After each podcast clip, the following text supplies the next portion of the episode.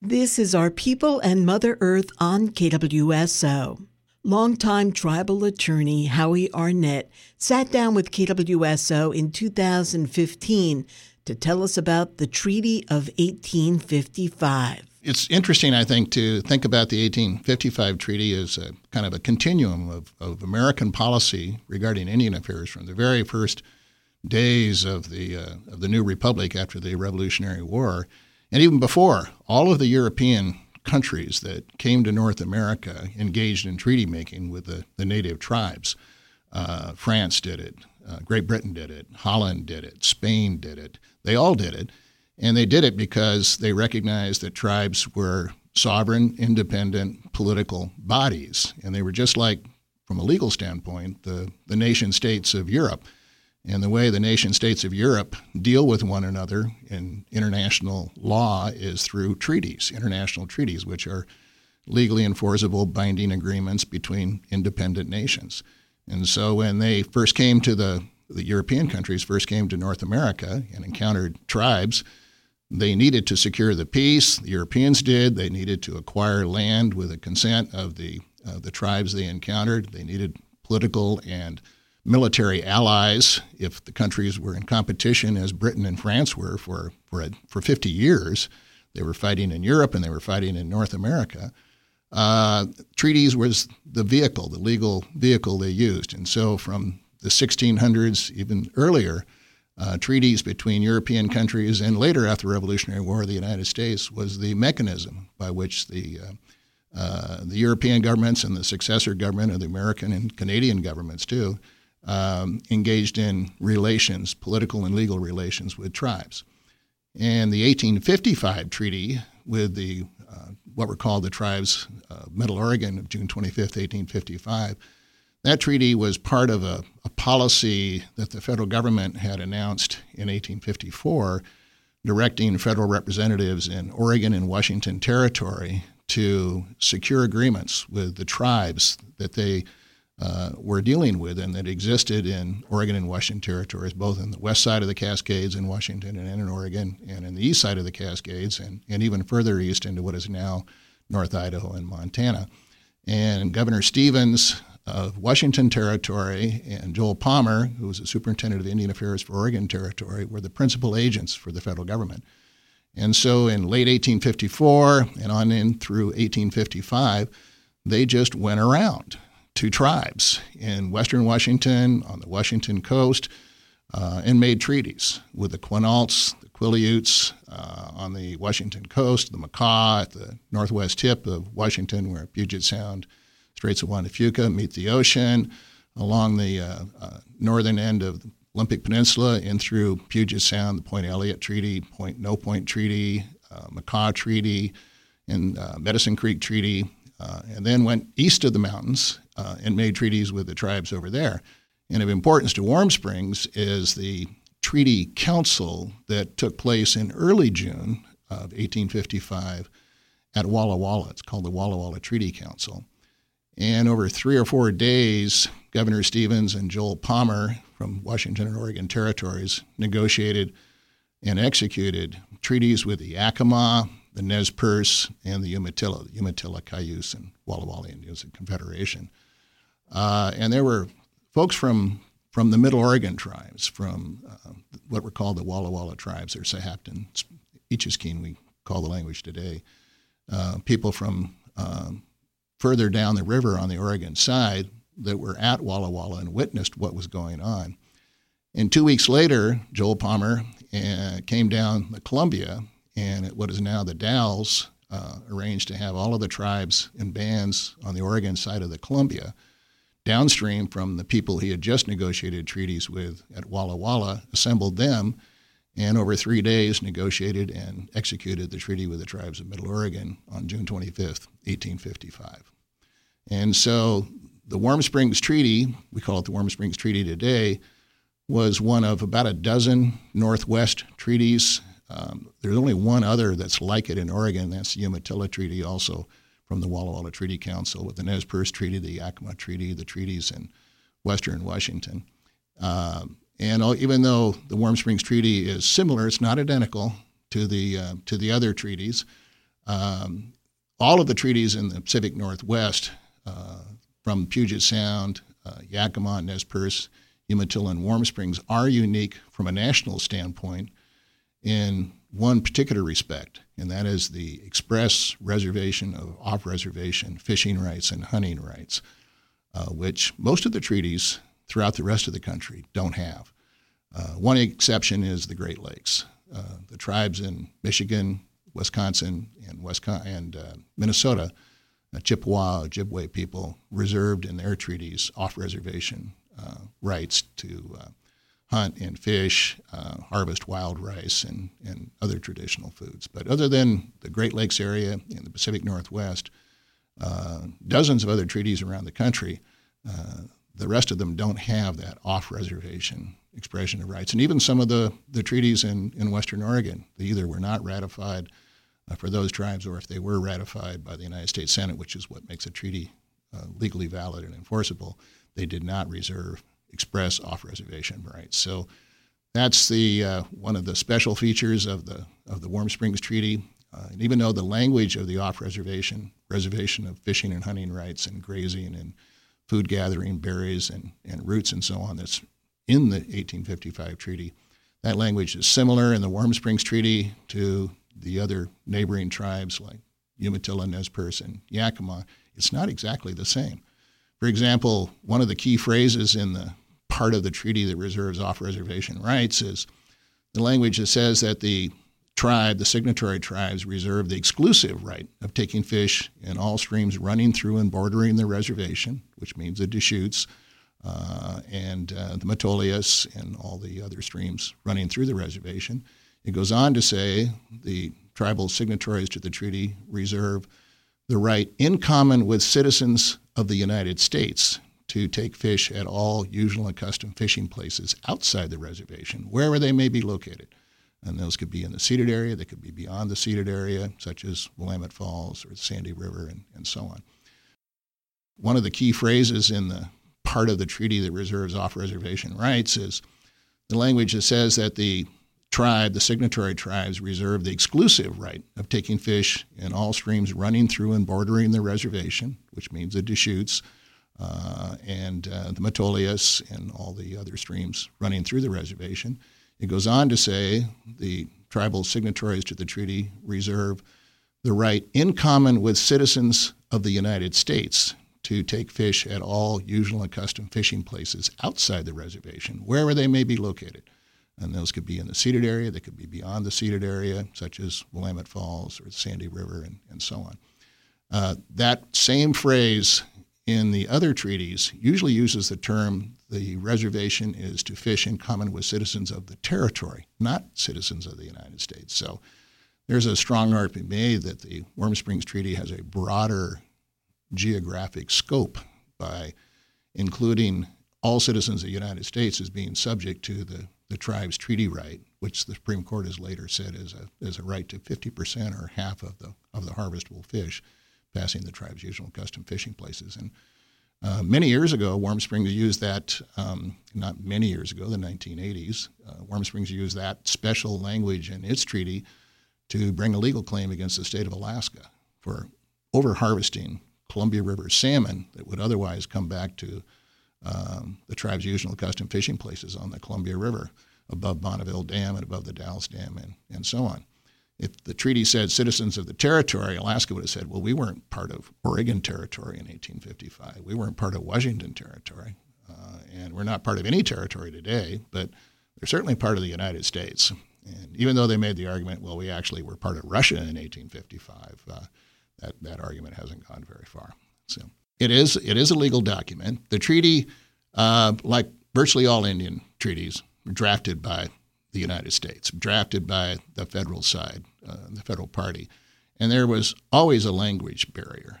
Um, that's true of treaties across the country, and the and the courts, the Supreme Court in particular, has recognized the language barrier and, and uh, established certain legal principles that are to be used in interpreting treaty language to give the benefit of the doubt regarding ambiguous language to the tribes because of the language barrier. And the language barrier for um, the Warm Springs Treaty and the other treaties in the Pacific Northwest was usually a double language barrier in that um, the interpreters for the federal uh, representatives, Governor Stevens and Joel Palmer, didn't speak Kiksht. They didn't speak Ichishkíin. Um, they and their interpreters didn't. Their interpreters spoke the Chinook jargon, and the Chinook jargon is a limited trade vocabulary used by um, tribes around the Northwest of about 300, 350 words. Uh, and the treaty negotiators from uh, the Ichishkíin and Kiksht speaking um, bands and tribes, they understood Chinook. So everything's being interpreted from English into Chinook, into Kiksht, and into, into Ichishkíin. And a lot is lost in the translation, obviously. And the legal significance of certain words and phrases, all of which are in English and in this written document prepared by the United States, a lot is lost in the translation, for sure. These are the agreements that were presented by the federal negotiators and the, and the United States representatives, and it was their job over the period of time that the negotiations took place, the Treaty Council, which was three days in the case of the Warm Springs Treaty, uh, to convince the tribal representatives, uh, the chiefs and headmen that were assembled, to agree and, and sign sign the document. So there was a negotiation, and I think it was well understood by the federal negotiators even before they got to to the Warm Springs people in late June of 1855 that these were fishing people. They lived along the Columbia, they lived on the lower reaches of the John Day and the Hood River and the Deschutes River and, and further up those rivers. But fishing was central, absolutely key to their lifestyle, key to their culture, key to their religion, and so on, and, and the, the salmon themselves. So to try to get the Indian people to sign a treaty which would essentially eliminate their fishing right, their right to fish at those places, those spots, those locations on the Columbia, and move to a, a reservation away from the river, away from their fisheries, wouldn't work. They just couldn't sell that. Uh, they wouldn't get anybody to sign that. So that's why they explained, uh, the federal negotiators explained that you sign this treaty and you agree to move to this reservation, you can still come to all your usual fishing places. All the places you've always gone before, you can still go there. This treaty protects that right and reserves that right. And you can go to all your hunting grounds uh, outside the reservation. You can go hunt there. You can go gather uh, uh, gather berries. You can dig for roots at all your places outside the reservation um, after this treaty is signed. And so the way they explained it was to try and sell it. And legally speaking, that's what the treaty says. The language is there and it's legally enforceable and protected today. You can uh, read the treaty minutes, which are, are, are, interesting, very interesting. They, they're available. We, uh, the tribe has them here in uh, tribal offices, and uh, it's the, the U.S. negotiators, the federal negotiators, are having their their scribe keep track of and keep minutes, more or less, of the treaty negotiations. And you can tell by reading the minutes, um, there was a lot of resistance at first, and actually throughout. But the resistance was mostly over the request to move. Um, these were all people who lived along the Columbia or close to the Columbia and along the Deschutes and along the Hood River, along the John Day River, and they were being asked to move. And they were being asked to move because the federal negotiator said, You can see the white people are coming. They're already here. This is the Oregon Trail. It's right here. They're coming through all the time. They've been coming through for the last decade or longer, and they're going to be more. And they will keep coming. And if you don't agree to uh, try to protect your traditional lifestyle um, and secure your right to fish at these places by, by moving to a place south of the river where there are no white people, you will lose everything. If you stay here with no treaty, uh, you'll lose everything. You'll be just overrun. And um, there was a lot of resistance to that, but uh, I think uh, eventually the, the treaty signers realized that uh, that was probably right. And the negotiation was more focused on where the reservation was going to be. And uh, the treaty minutes reflect that um, when the treaty signers saying, okay, we will consider moving to a reservation south of the river. We don't want to go too far south of the river. And uh, there was initially, uh, their proposal was the Tygh Valley area. And the government said, no, there are already settlers in the Tygh Valley area. That's, that's, that's not going to work. That's unacceptable to us. You've got to have a reservation further south, the Mutton Mountains and south. And there was quite a bit of resistance at uh, treaty negotiators for the tribes, some of them said, we haven't even been to that area. We maybe go there from deer hunting to time to time, but that's that's too far from where we are now. But eventually, that was what was agreed upon was the, the current reservation location. The idea was this would be a permanent homeland, and no white people would be permitted to go there without the consent of the Indian people. And this would be uh, for their protection to to create separation between the settlers and the, the they were coming through in the Oregon Trail, some of whom were staying in the area, and the others were moving on to Willamette Valley uh, to create this exclusive use Indian homeland for the treaty signing people and their descendants. And that's what the reservation was intended to be and, and still is. The government got uh, what it wanted. And the main thing it wanted, they, it also wanted peace, uh, and it got peace. Um, that was important. But the other thing, and the principal purpose of the 1855 treaties generally, was to clear title to land. Um, the government, uh, in the negotiations, the first article of the treaty uh, expresses the the the tribes, the tribal signatories' area, geographic territory, which they say this is ours. This is the this is the area uh, over which we exercise sovereign political authority, sovereign dominion. It's our land. This is this is the Warm Springs, Wasco, Ichishkíin speaking people's territory. And they described it down the crest of the Cascades from the Columbia to the 44th parallel, south of Bend, east to the Blue Mountains, up the crest of the Blue Mountains to the headwaters of Willow Creek, down Willow Creek to uh, the Columbia River, and then down the Columbia River back to the starting point, which is right about where it's called the Cascade Falls, right where the Dalles Dam is now. And that's about 10 million acres. And the purpose of the treaty, from the standpoint of the United States, was to secure that land, to uh, get the owners of the land the tribal members, the leaders of the tribes and bands, to relinquish their, their legal aboriginal title, it's called.